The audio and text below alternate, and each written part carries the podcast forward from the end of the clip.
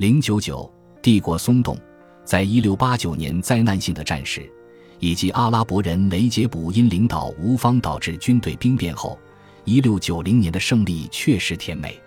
人们将胜利归功于一个由科普律吕家族领导的政府，看上去也是自然的事情。纵使他的注意力主要集中在军事问题上，智慧的穆斯塔法也一直都在监督着帝国行政上的许多改革，有的是当务之急，有的则是着眼于长远效果。接任大维齐尔后，他的第一项行动就是废止针对非穆斯林制造葡萄酒及其他酒类的税目。该税于1688年开征，目的在于增加国家现金收入。在远离前线戎马空总的爱琴海地区担任地方总督时，智慧的穆斯塔法帕夏没有处于政府的核心圈子，不像他的同僚一样满脑子斗争与危机意识，反而得以更加超然地观察事情。他看到酒税直接影响到爱琴海地区农民的生计，使他们更愿意与敌人合作。如今。他反其道而行，不抽生产税，而是试图禁止消费。这样一来，国内生产的酒类就不得不出口，因此变成了出口税的征收对象，继续为国库提供税收。烟草的生产在一六四六年合法化，到了十七世纪九十年代，烟草已经在帝国境内任何气候适宜的地区大范围种植。与酒类不同，烟草的生产与出口皆需交税。从帝国前行省也门经埃及进口的咖啡是另一个尽管令人皱眉却能带来关税收入的作物。针对它的进口税开征于苏莱曼二世时期。此时，为了给国库增加收入，奥斯曼进一步开征了销售税。除了匆促应付1690年战事的迫切需要，智慧的穆斯塔法还解决了奥斯曼政府17世纪时不时要面对的问题。那就是安置因战争或盗匪而离乡背井的难民，在这方面，政府过去的做法一成不变，有时候甚至在人们离家四十年后，还要求他们返回原居住地。虽然他们也给无地的农民提供荒地，以诱使他们返乡，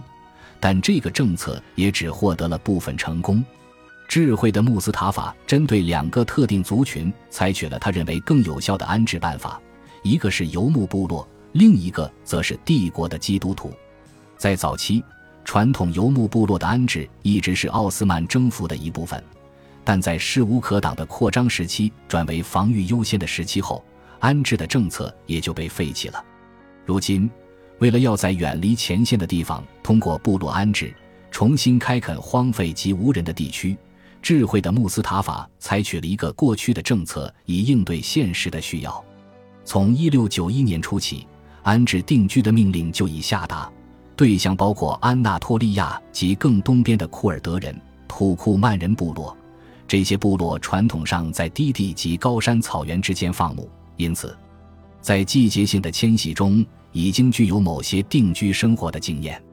只要他们放弃迁徙生活，恢复分配所得地区的农业生产潜力，同时。只有牧羊人随羊群至夏季草原，他们就可以免缴部分税款。接下来的数年，各个部落被强制迁移，迁往诸如乌尔法、哈兰地区的幼发拉底河河湾、阿达纳与伊斯肯德伦之间地区、安卡拉与托卡特之间的克兹勒河河湾地区，以及安纳托利亚西南部厄斯帕尔塔与戴尼兹利之间的地区。安纳托利亚中部许多被控杀人抢劫的部落则迁往塞浦路斯以及叙利亚的拉卡。政府希望迁往后者的人成为抵御贝都因人攻击的第一条战线。奥斯曼并不喜欢贝都因人，认为他们比不信教者好不到哪里去，因为他们会攻击商队路线，尤其是前往麦加的朝圣路线。但这个计划并不成功，部落的反抗演变成叛乱。在一六九七年尤其严重，而且虽然很快就有人在这些土地上定居，但不久后又放弃。对于习惯了自由与季节性迁徙节奏的人来说，定居在一个地方不仅难以接受，而且这个做法几乎没有考虑到实际的可行性。有些指定安置的地区气候太过于恶劣，或者水源不足，要不然就是土壤不适合全年农耕。总而言之。这是一个欠缺考虑的计划，并没有实现它的目标。而且，这种强行介入部落生活所导致的失败，更加显示了16世纪中期一些人的先见之明。他们在那时告诫那些在巴格达做土地调查的人，要尊重部落的传统权利。安置离乡背景的基督徒就比较简单，政府准许他们修建与修缮教堂。智慧的穆罕默德帕夏快速积极响应安纳托利亚与卢米利亚的此类请求。也是刺激人们接受安置的因素之一。对于帝国内基督徒重建教堂的意愿，奥斯曼当局表现得这样大方，这既不是第一次，也不是最后一次。尽管要弄清楚这件事还需要更进一步的研究，但很显然，在战争或叛乱的时代，老百姓为了活下去不得不离乡背井时，奥斯曼政府通常会同意这类要求。政府的想法其实很简单。在教堂被修复后，基督徒社群能够重新稳定下来，农耕生产可以得到恢复，政府也就可以对此收税了。一项在1688年制定、1691年实施的法律，改变了帝国非穆斯林要缴纳的人头税的税基。传统上，人头税的征收对象时是成年男子个人，但政府也可以按整个村庄或城镇来评估。税率则取决于地方的生产力，各地不同，但集体征收渐渐取代了个人征收。虽然税率有时候会变化，但不可避免地，税率的变化往往赶不上实际情形的变化。之前人口较多、收成较好时所评估的集体分担的税额，对饱受战争破坏的时期来说就成了沉重的负担。这明显使巴尔干地区的奥斯曼基督徒农民产生巨大不满。